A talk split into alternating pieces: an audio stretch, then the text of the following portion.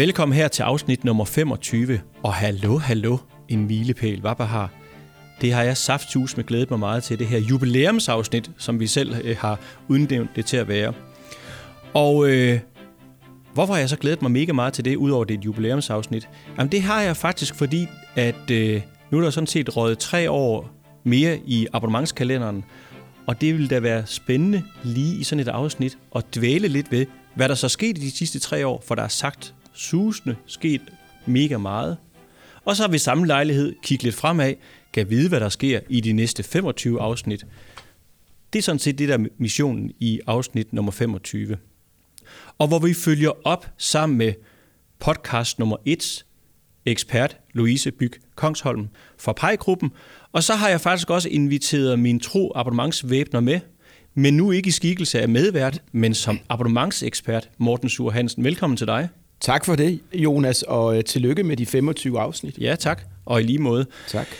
Noget af det, som jeg er lidt optaget af her, og det skal vi snakke med Louise om lige om lidt, når vi, når vi åbner op for mikrofonen helt over i Hammerum, hvor hun har gemt sig på sit, øh, på sit Trent Slot, eller hvad vi nu skal kalde hendes øh, lokation, så, så synes jeg, Morten, det er super interessant, at vi har snakket virkelig meget retention de sidste tre år. Ja, det har vi. Vi har virkelig snakket meget omkring det her as a service noget, produkter, mm. mobilitet, hardware, software as a service, en kæmpe bevægelse from ownership to usership. Mm. Vi har snakket noget omkring, at streaming det har blomstret op, mm. men er måske også, øh, måske facer måske også øh, virkeligheden med, at mm. man skal tjene penge.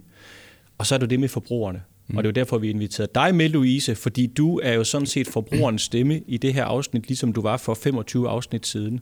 Så velkommen til dig, Louise. Tak, og tak fordi jeg må være med igen. Det er vi mega glade for. Og øhm, Louise, kan du ikke lige hurtigt introducere dig selv for lytterne?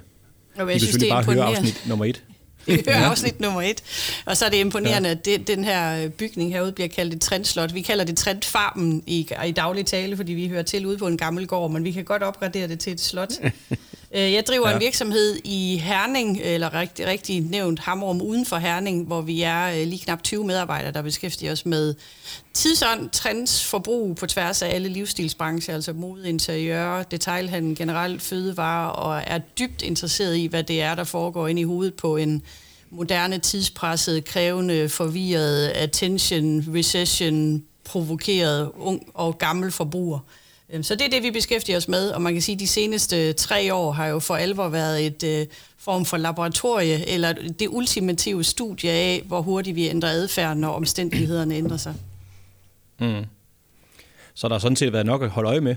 Det må man sige. Altså som forretningsdriver og ejer har jeg jo haft den udfordring, at jeg selv har skulle styre en forretning igennem det med medarbejdere. Det har været den ene hårde del af det, men rent fagligt har det været super spændende at studere, os som mennesker, hvordan vi agerer, når vi bliver sat under ekstrem pres.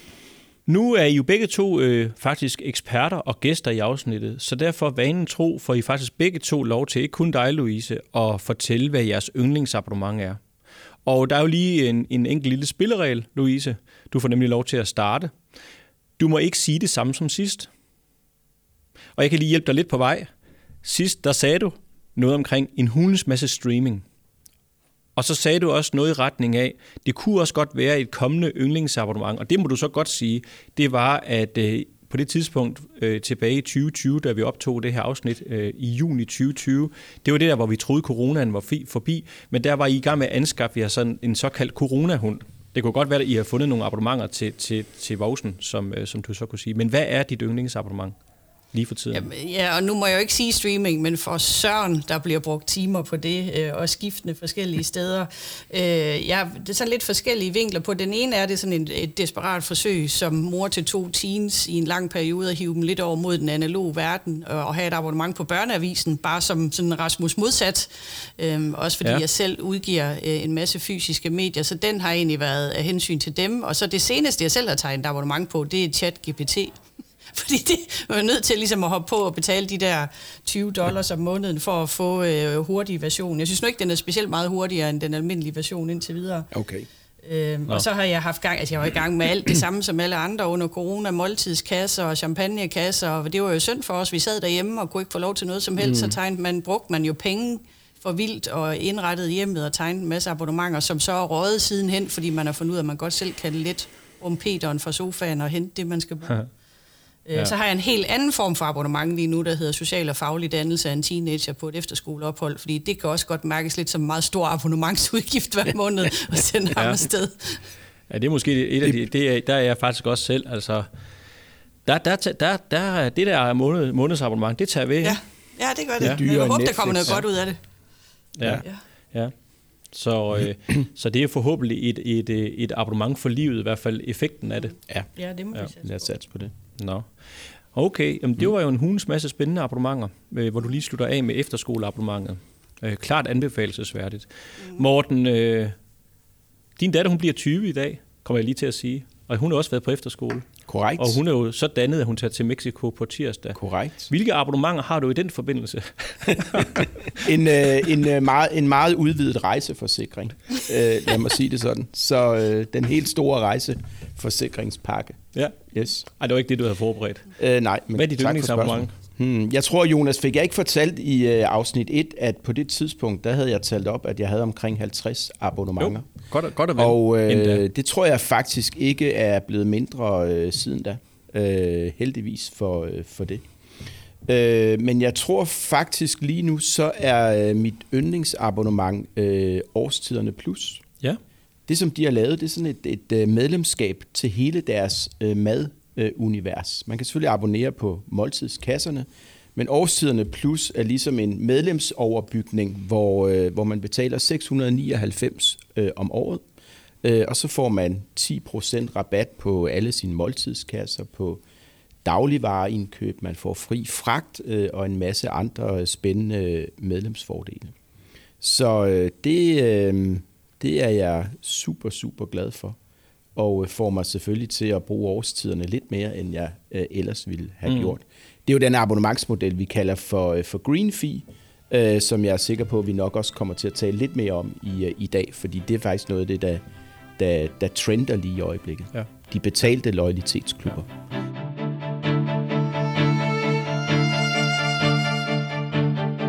Som jeg lige sagde i introduktionen, så har vi en samtale her kørende som er delt op i to afsnit. Nu starter første afsnit. Det første afsnit, det er, at vi kigger tilbage på, hvad der skete siden juni 25. Undskyld, juni. Det er fordi, det var den 25. juni. Jeg kan mm. ikke finde ud af det. Og fordi det er afsnit 25. Hvad der skete siden juni 20 og frem til nu. Og øh, når vi er færdige med at diskutere det, så kigger vi på de næste tre år, og hvad der sker frem til afsnit 50. Men nu starter vi lige med at kigge på, hvad der skete i abonnements forretningerne rundt omkring, når vi spørger dig, Morten. Mm. Og så er det, du reflekterer, Louise, omkring, hvad siger forbrugerne så til det? Hvad der er sket over på forbrugersiden? Jeg vil godt lige ret henvendelse til dig først, Morten. Når du kigger på, hvad der er sket siden 2020 ja. inden for abonnementsforretningerne, ja. hvad er der så egentlig sket i overskrifter? Ah, men det er jo et kæmpe spørgsmål. Ja. Godt spørgsmål. Altså det har jo været, det kunne vi jo ikke forudsige, da vi lavede nummer et. Altså det har jo været en vild, vild rejse for øh, abonnementsbevægelsen de, øh, de seneste øh, tre år. Mm. Øh, både på godt og på, øh, på ondt. Og øh, jeg tænker, der er ligesom to datoer, som er sådan helt centrale, når vi, øh, når vi taler abonnement. Okay. Øh, og den ene er 11. marts 2020, ja. og den anden er 24. februar 2022. Ja. 11. Øh, marts 2020, det var lige før vi, øh, vi optog. Øh, det var jo datoen for den første øh, corona-nedlukning. Ja. Så der gik vi jo sådan set ind i to, to et halvt år øh, med, med, med corona øh, som, øh, som følgesvend. Og 24. februar øh, 2022, det var jo Ruslands invasion af Ukraine, som jo øh, satte gang i en tragisk krig, men jo også satte gang i en inflationskrise og en forsyningskrise, som stadigvæk trækker lange, lange spor mm. øh, herinde i, øh, i 2023. Mm. Og de to begivenheder har bare øh, påvirket vores liv, men, men også abonnementsbevægelsen. Øh, men hvad, hvad har det helt meget. konkret øh, betydet, de to datoer, havde jeg sagt, altså hele de, de her år her? ja, altså man kan sige, at covid var jo naturligvis en, en uh, trist og, uh, og ulykkelig begivenhed i sig selv, men det var også startskuddet for en vild vækstrejse for, uh, for abonnementerne. Mm. Og det nævnte du også, Louise, i, øh, i indledningen. Altså lige pludselig, så havde vi alt for meget tid og alt for mange penge, og synes det var alt for synd for, øh, for os selv. Øh, så fuldstændig ukritisk, så hamstrede vi abonnementer øh, under, øh, under corona-nedlukningerne. Øh, streamingtjenesterne, fordi vi ikke havde andet at tage os til, øh, end at se serier konstant. Øh, måltidskasserne øh, blomstrede, fordi vi kunne ikke tage ud og, øh, og, og handle ind, øh, og vi havde tid til at lave mad øh, derhjemme. Og så var der alle de her forkælelsesabonnementer på toppen med, øh, med champagne og gin og beautyprodukter osv. osv. Øh, så Jonas, vi oplevede også en række af vores kunder øh, nærmest... Øh, Øh, altså de oplevede nærmest, at abonnenterne kom af sig selv. Mm. Øh, der var selvfølgelig nogle brancher, som bare var i nedlukningsramte øh, erhverv, men for abonnementsbevægelsen som helhed, øh, så var det øh, faktisk en, en toårs periode med øh, en større vækst, øh, end vi så i, øh, i årene inden. Mm. Louise, når man så spørger forbrugerne, hvad pokker skete der for jer i de her Men, tre år? Jeg synes jo egentlig, at Mortens beskrivelse af det er super god. Det er sådan en uh, uhørt tidligere, ikke tidligere set medvind på cykelstien på nogle løsninger, som på magisk vis bare gav super meget mening, når man ikke måtte komme ja. nogen steder, havde alt for mange penge, havde rigtig ondt af sig selv, øh, alle butikker var lukket, vi blev øh, opfordret til at handle på nettet og sørge for at undgå kontakt med hinanden og havde en masse tid, vi skulle have brugt. Altså, så det har jo været perfekt for en del af dansk handel og dansk e-handel i mm. det hele taget abonnementsløsninger. Så har der været nogle, altså alle tider har jo vinder og taber og helte og skurke, sådan er det. Og det, der så sker nu på vej ud af det igen, det er jo, at man, man går fra, fra, fra nice til neat og lige får ryddet, lidt op. Går måske fra seks streamingtjenester til fire eller tre eller, eller mindre. Måltidskasserne, der går man måske efter de lidt billigere versioner, eller strammer lidt ind, og det er helt naturligt. Mm. Det, jeg siger, det, der er ikke noget af det, der er sket hverken under nedlukningerne eller oplukninger undervejs eller tilsvarende, der egentlig har været specielt overraskende. Vi er bare helt, vi er aber, hvis man skal være en lille smule provokerende. Vi reagerer på de omstændigheder, vi ja. befinder os i, og tilpasser ja. os lynhurtigt. Øhm, ja. Og så håber jeg, at der, der er flere, der som konsekvens af det her, det vi har været igennem, har fået øjnene op for, hvad abonnementsløsninger kan, har fået taget hul på debatten, eller mm. fået lanceret nogle produkter, er kommet i gang med at teste noget af, fundet ud af, hvordan mm. det skal fungere, sådan at der nu i den oprydningsproces, der alt andet lige kommer, hvor der er nogle af abonnementsløsningerne, der også bliver presset, og måske endda skal lukke eller slå sammen, at der bare bliver øh, en, en stærkere sammensætning af abonnementsløsninger på bagkant af det her. Så det mm. har været sådan lidt en, en løftestang i en periode, og nu kommer øh, the real deal så. Nu skal man også have det til at ja. hænge sammen. Øh, det skal give penge, ja. og øh, kunderne kommer ikke af sig selv. Og, ja. og der kan man vel sige, at øh, nu, altså, som du selv siger, siden, øh, siden øh, februar 22 har vi jo oplevet øh, altså voldsomt stigende inflation og øh, voldsomt stigende energipriser, men også en øh, meget lav forbrugertillid. Øh, altså vi, vi er simpelthen nervøse for, om vi øh, har penge nok som, øh, som privat forbruger. Det er jo sådan helt, øh, den hedder cost of living crisis, altså det er bare det er ja. helt basale, basale ting yes. ved bare at eksistere. Det er det, der koster, yes. og når det, det at eksistere, spise, brødføde sin familie, betale regningerne, ja. starte bilen, mm. når det er det, der koster penge, så må alt andet jo vige, alt andet lige. Øhm, ja, og, det og noget af det første, så, der bliver skåret til. Præcis, mm. og noget af det første, man gør, det er jo egentlig at kigge på, hvad er mine faste udgifter? Mm. Øh, det er jo det, man kan planlægge fremadrettet, og her er abonnementerne jo faktisk i, øh, i den kategori. Øh, så går man ind og kigger sine kontoudtog igennem og finder ud af, hvad for nogle af de her abonnementer er egentlig nødvendige for mig at, mm. at have. Vi har også hørt historier, Jonas, om folk dernede i banken øh, får at vide af deres bankrådgiver, er der ikke nogen abonnementer her, vi, vi kunne skære fra. Så mm. der har abonnementerne jo sådan lidt den, den modsatte effekt, at det bliver set som en, en fast omkostning. Og der er det meget stor forskel på, om man leverer en, en need-to-have abonnementstjeneste eller en, eller en nice-to-have. Mm.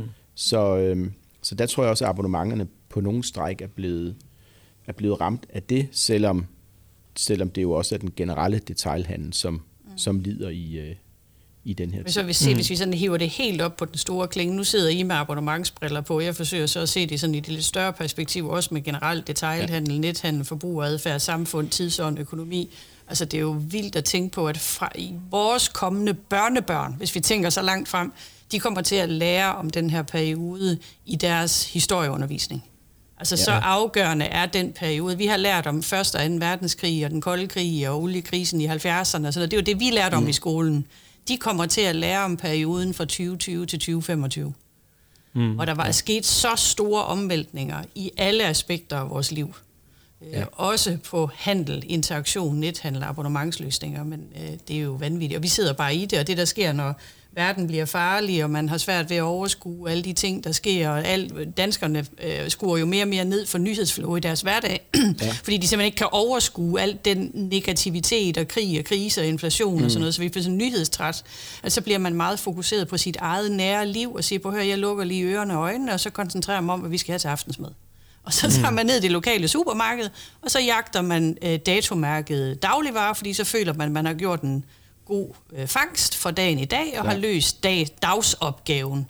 Vi bliver ekstremt navlebeskuende og fokuseret på at overleve, mm. og, og det er jo så på bekostning af nogle af, som du siger, de der nice-to-have-løsninger, vi har haft undervejs øh, de sidste tre år. Og Louise, øh, altså det må også det må også gøre noget for, øh, altså for den kommende, eller de kommende forbrugere, øh, generationer. Altså, hvordan påvirker den her krise de børn, som øh, vokser op øh, og oplever det her? Øh, børn, det kommer an på, hvor længe 10, 12, 15 det, ja. år nu. Det kommer an på, hvor længe de sidder i det. Altså man kan sige, hvis, hvis du kigger på dem, der har været børn og unge i 70'erne, ja. øh, og, og, og var tvunget til på grund af oliekrisen virkelig at stramme an og lukke halvdelen af huset og øh, skære til. Og det lærte de jo, og det tog de jo så med sig resten af deres liv, det der med at være snarrådig og snusfornuftig og holde igen mm. og tænke sig om og sådan noget. Så hvis det her det var længe, så kommer det der til at påvirke hele generationer. Det kan så være godt ud fra forskellige vinkler, ud fra en klimamæssig vinkel, for eksempel. Ja. At vi ikke ja. bruger så meget energi og ikke sviner så meget og ikke bruger så mange penge. Og det, det kan jo være godt ud fra den vinkel. Men det kommer an på, hvor længe det varer. Altså hvis, hvis der er styr på det om et, et år eller to, og vi kører videre, det der overforbrugsspor, vi var på før, så er det nok hurtigt glemt. Men hvis det er noget, der sætter sig en 3-4-5 år, så kan det have en afgørende konsekvens for, for dem, der vokser mm. op i det. Mm. Det, det som nu snakker vi jo for eksempel øh, omkring det her med efterskole, og det gjorde vi jo lidt for hyggens skyld, fordi det er vi lige er. Men altså, unge mennesker, der har gået i skole, i under corona, under nedlukning med øh, bag skærm, gået på efterskole, blevet sendt hjem, gået på gymnasier, øh, startet deres første G-ophold øh, derhjemme, eller hvordan pokker det nu er. Altså, ikke været ude at rejse efter deres ungdomsuddannelse. Der er også nogen, der er gået glip af mm. deres, øh, deres sabbatår, hvor de skal ud og opleve verden. Så, så som du siger, det her det, det kommer til at, at skrive sig ind i historiebøgerne. Men det kommer jo også, altså der er jo virkelig sket nogle ting, hvor som, det, som tegner morgendagens forbruger, ikke?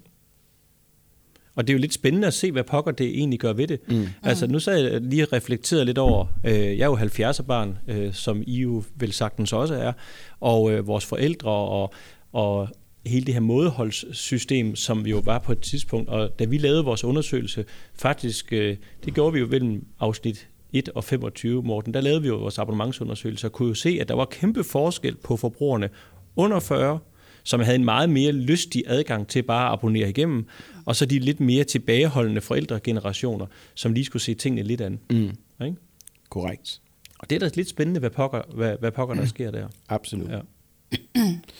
Men altså for os at tage de, uh, tage de uh, positive briller på, så er det jo rigtigt, Louise, at, at som du siger, der er jo mange, der under corona så trods alt har fået uh, øjnene op for, uh, for de her abonnementsløsninger. Og det ja. interessante er, det er jo, altså der er jo flere mennesker, øh, danskere nu, end nogensinde før, øh, der streamer. Ja. Øh, for at tage det som et eksempel. Øh, det er ikke faldende. Det, der er faldende, det er, hvor mange tjenester man så har kørende øh, samtidig, fordi man jo øh, bliver lidt, lidt snus øh, fornuftig, men, men andelen af øh, forbrugere, der har fået øjnene op for de gode, interessante abonnementsløsninger, den er jo steget de seneste øh, mm. tre år. Mm. Det tror jeg, vi kommer til at se en kæmpe effekt Jamen altså, af. Og, øh, og abonnementsudbuddet er jo eksploderet inden for B2C og B2B. Ikke? Ja, præcis. Altså det, det, er der jo, det kan man jo bare se. Det er det. Og det er jo også fordi, og det har vi jo snakket om en del afsnit efterhånden, men, men øh, er super interessant, og det er også lidt spændende at høre din refleksion på det. Hele det her from ownership to usership, Det er måske sagt tusind gange efterhånden, men det er jo, det har, altså vi siger det jo fordi, at vi ser nogle forbrugere, som synes, det er faktisk meget fedt at abonnere på en computer, eller en cykel, eller leasingbil, eller hvad det er, øh, eller faktisk også øh, vaskemaskiner og tørretumblere, i stedet for egentlig at skulle ud og investere i det og have, og have ejerskabet over det. Louise, hvad, hvad, hvad skyldes det egentlig, at, at de her altså servicemodeller, de egentlig har en chance, når man ser det fra, fra Hammerum af? Og trendslottet? Ja, med trendslottet i Hammerum. Jamen, der, der er jo flere ting, der påvirker den her adfærd, og, og vi kan jo selvfølgelig gribe fat i nogle af dem rundt om. Den ene er, er convenience, ikke? Altså, gør nu livet nemt for mig. Jeg har pissehammerende travlt, jeg kan ikke overskue det. Jeg forsøger at jogge 27 timer ind i 24, og vi føler også alle sammen, at vi har fået super travlt efter to års nedlukning, fordi nu skal vi have indhentet noget af alt det, vi missede, mm. eller også har vi bare glemt, hvordan det var før corona. Det ved jeg ikke, det kan vi snakke om længe, hvad det er for en tidsopfattelse, vi har fået. Så der ligger jo helt klart et convenience-element, øh, at det bare er nemmere at have abonnement på en cykel, og hvis den bliver stjålet eller kører flad, så er der nogen, der kommer og fikser det for en. Og det er jo sådan, fra den negative og måske lidt den ældre generation, så er det sådan en fortolkning, der hedder, vi er doven. Det, den, den kan man jo også godt få smidt i hovedet, der. Du kan da lappe din cykel selv, kan du ikke det? Og hvis din vaskemaskine går i stykker, så fikser du vel selv øh, det.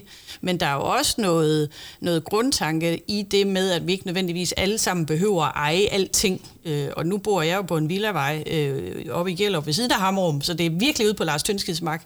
Altså, det er jo, der er jo ingen grund til, at vi alle sammen har en trailer, vel? Altså, det, det er jo sådan mere ud fra den sådan snusfornuftige tilgang, at hvorfor at den, den diskussion kunne vi så have med trampoliner. Jeg forstår så ikke, hvorfor der skal stå en trampolin i alle haver. Dem kunne vi også lige så godt dele lidt. Øh, men, men det er jo også en anden tilgang til, at man behøver ikke at eje alting. Og der skal I have et generationsperspektiv på, at tidligere generationer, der har det været vigtigt, at man erhvervede sig fysiske ting. Man var dem på vejen, der først fik en kummefryser eller en bil og købte sit eget hus og byggede det op og blev gældsfri og hvor, hvor unge mennesker i dag har, de har penge nok, og de har ikke behov, de mangler ingenting. De har det, der hedder stoffication i stedet for. De vil hellere have adgang til løsninger, når de har behov for det, men i øvrigt ikke eje det ind imellem, når de ikke har behov for det. Så du tror ikke, at den her øh, from product to ownership er drevet så meget af økonomi? Det er mere drevet af nogle andre ting?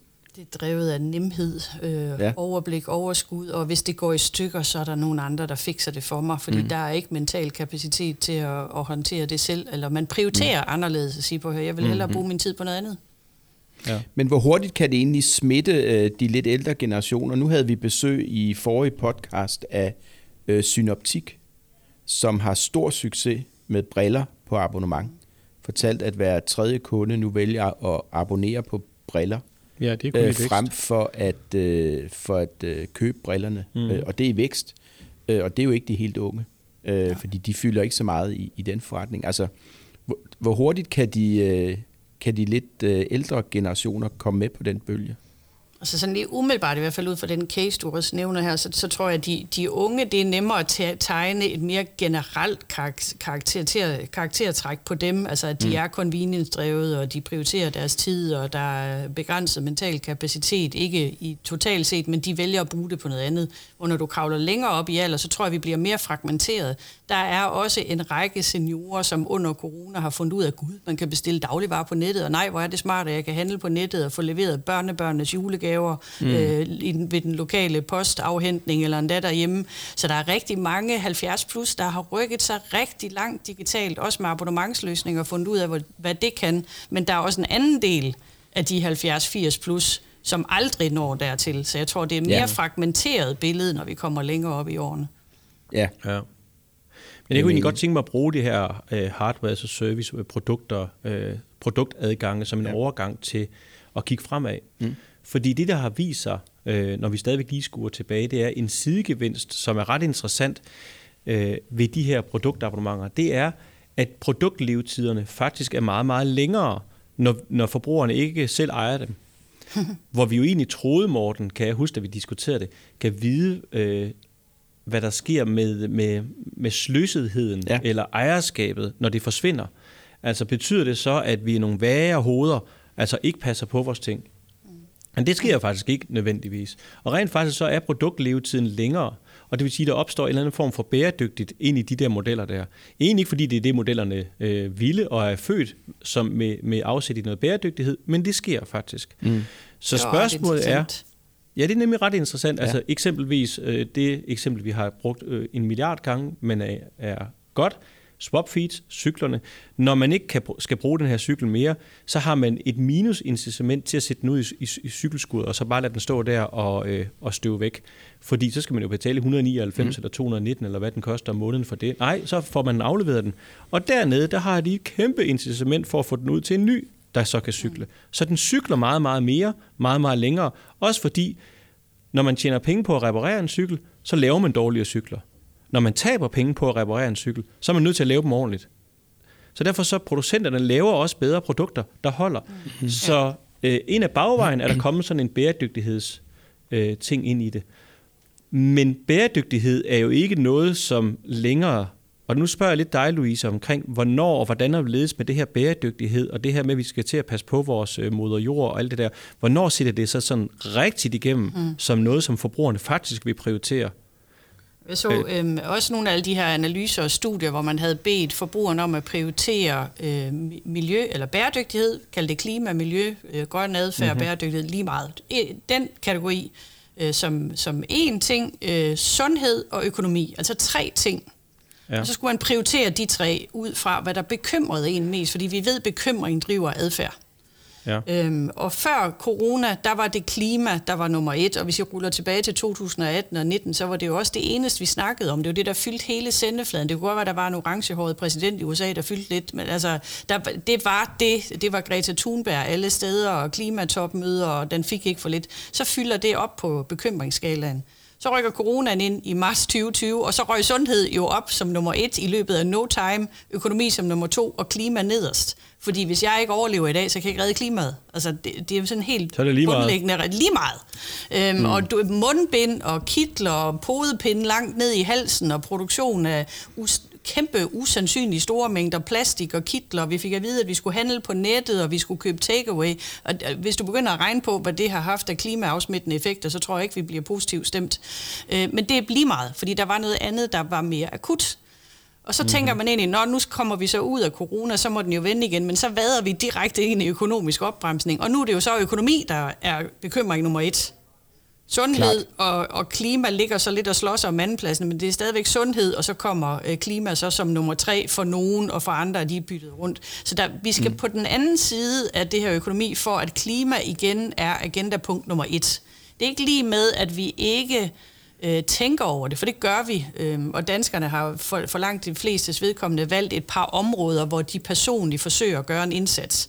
Det kan fx være madspild, og det giver jo super god mening også i sådan en økonomisk snusfornuftig kontekst, at man husker ja. at bruge sine rester og ikke smide ting ud og køber datomærkede varer osv. Så, mm. så er det noget med noget plastikposer, altså plast i det hele taget. For nogle er det også noget med, med skift til elbil, og det kan vi så også snakke om øh, samfundsmæssigt, hvad det har konsekvenser, specielt med skattestøtteordning og alt muligt andet.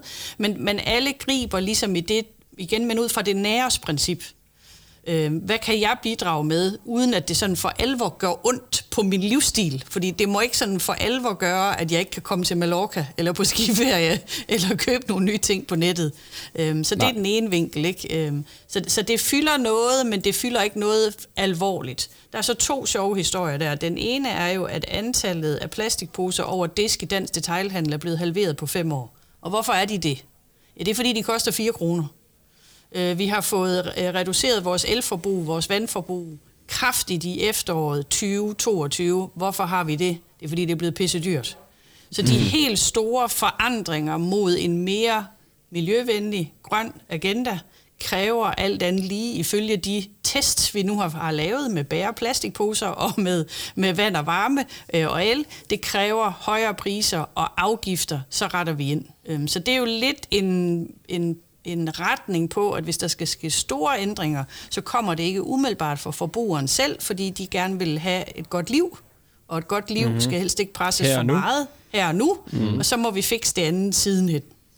Um, så for mm, ja. det, den synsvinkel har det her også været super spændende at studere, ikke? At, ja Lige så vel som man i sin tid, øh, vi snakker om, at vi skulle skifte fra glødepærer til, til alle mulige andre former for pærer. Det var først, man fandt ud af, hvor mange penge man kunne spare på elregningen, at folk de lige pludselig bup til alle sammen fløj i baghavs. Altså, så man skal bare pille mm. ved, ved øh, din disponible indkomst, så er vi der.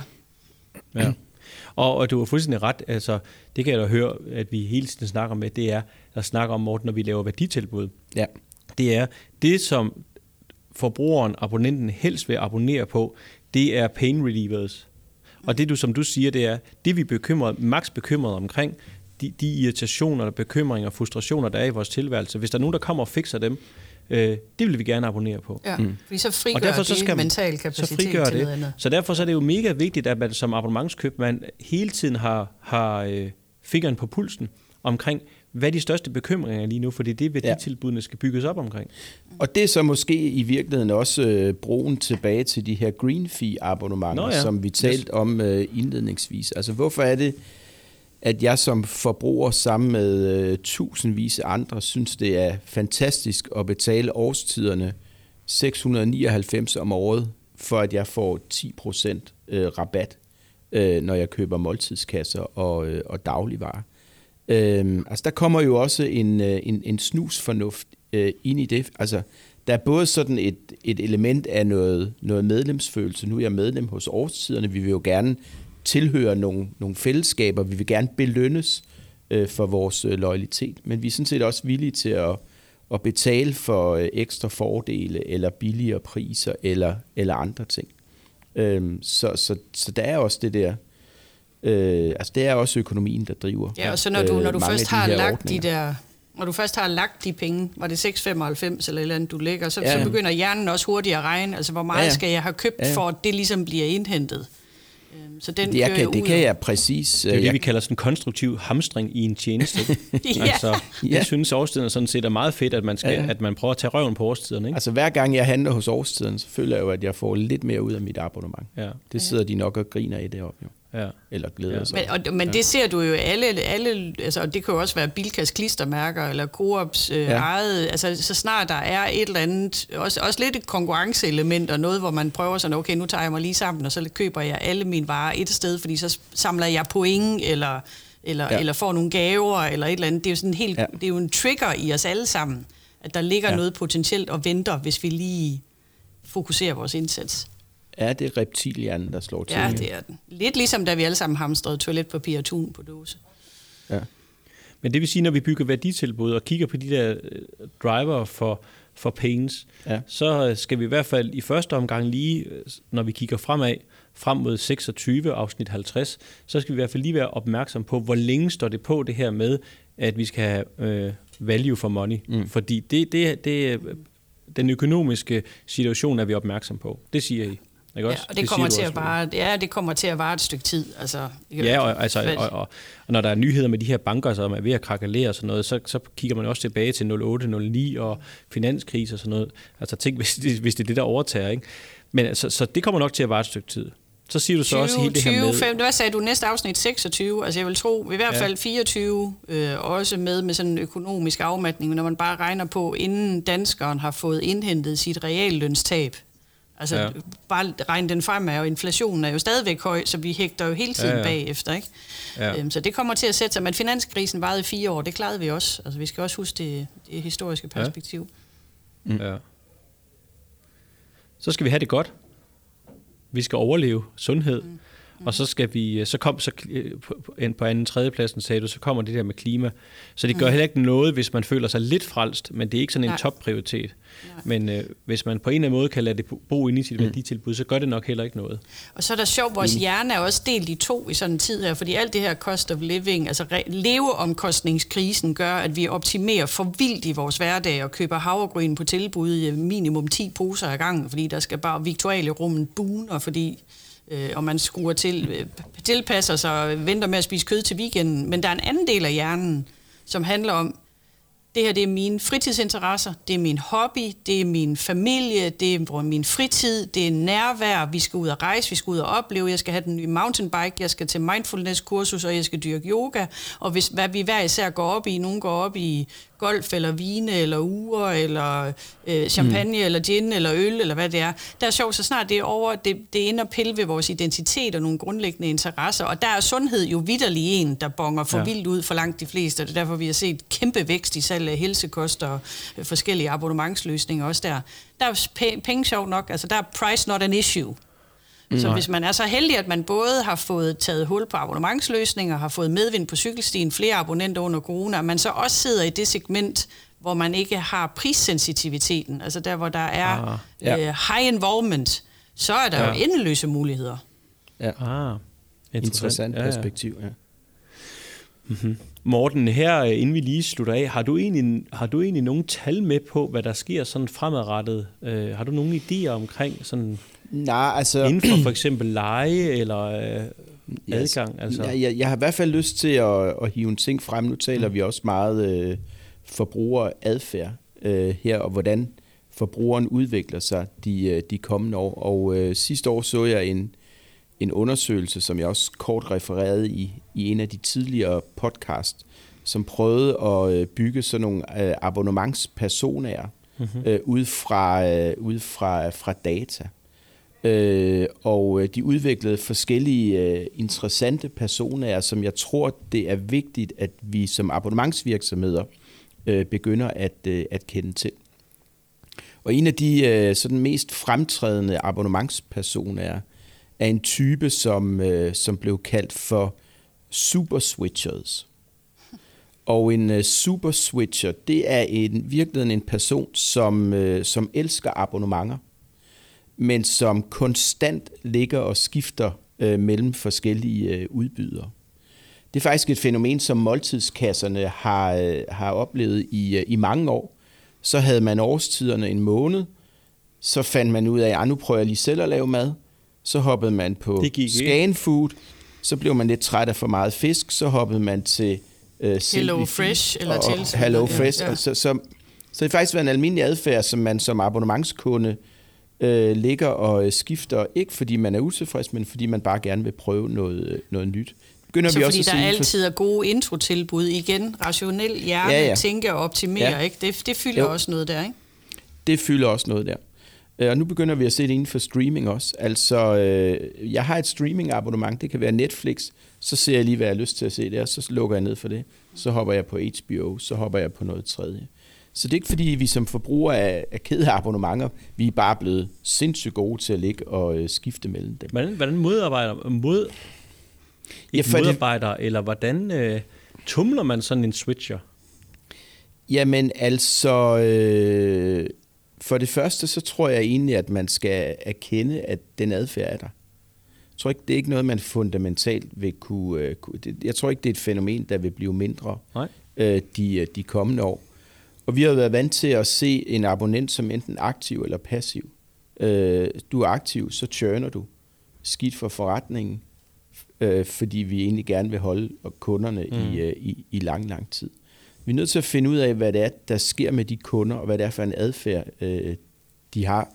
Identificere dem. Selvfølgelig også, øh, det man jo selvfølgelig prøver, det er at arbejde med, hvordan kan vi hele tiden øh, forny, hvordan kan vi hele tiden være aktuelle i forhold til, øh, til den kunde.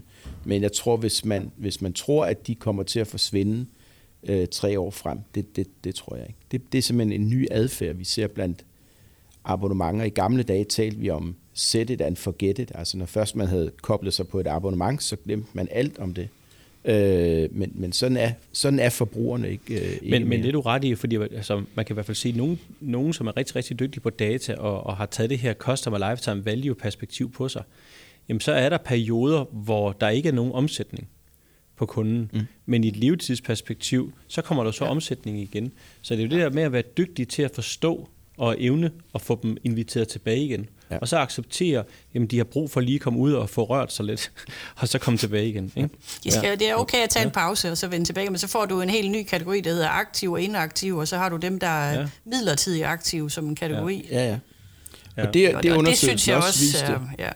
Det, det er meget det naturligt, at vi er blevet, også vi er blevet ja. mere trygge ved at skifte abonnementer. Vi er ikke så lidt, uh, hvis ja, ja. jeg tegner et abonnement, så hænger jeg på det i et år. Hvordan ja, kommer ja. jeg ud, og uha.